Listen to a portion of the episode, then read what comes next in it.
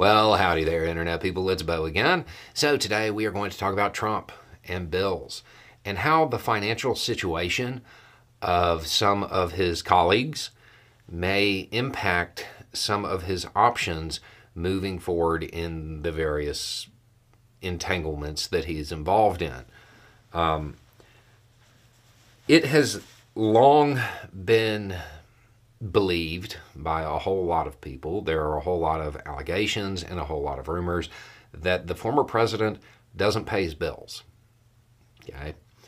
Uh, there are a number of his former employees, attorneys who used to work for him, whoever, uh, who have indicated this.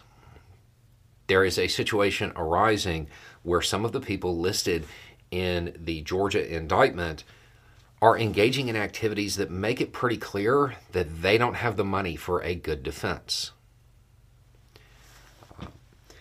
there is speculation that this may lead to them cooperating with the prosecution. And there's been a bunch of questions is that likely? I mean, if you did a bunch of work for somebody and they didn't pay you, and then you wound up in court looking at significant charges, I mean, how would you feel about that person? Yeah, I mean, I get the speculation. Um, the other side to this is if you actually sit down and read through the indictment, you read through the narratives, you look at the information that is publicly available, this does not it does not appear to be a weak case. When confronted with that and the inability to mount a successful defense and the lack of resources to get the types of attorneys that might be able to mount a successful defense, especially if you yourself are an attorney, um, maybe even familiar with this type of law, you may realize that your your your best bet may be saying it wasn't me, it was him. Let me tell you what he ordered me to do, and I was just acting as as his attorney. I, I didn't know. I, I was just trying to present the best case for my client.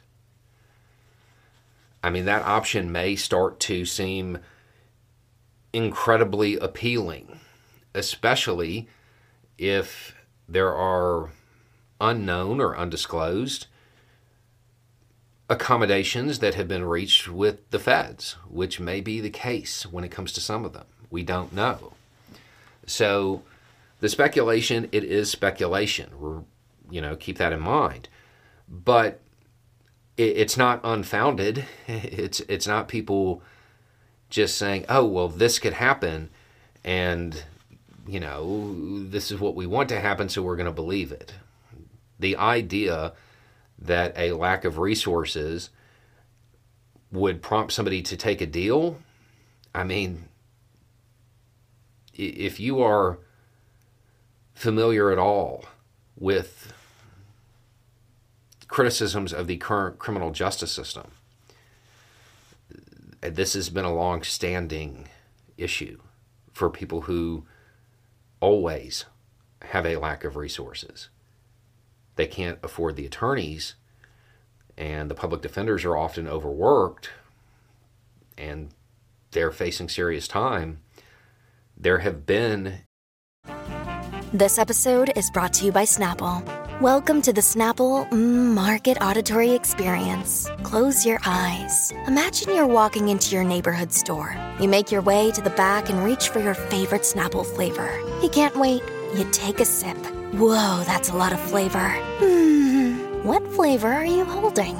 Now open your eyes and check out Snapple.com to find ridiculously flavorful Snapple near you instances where people took pleas that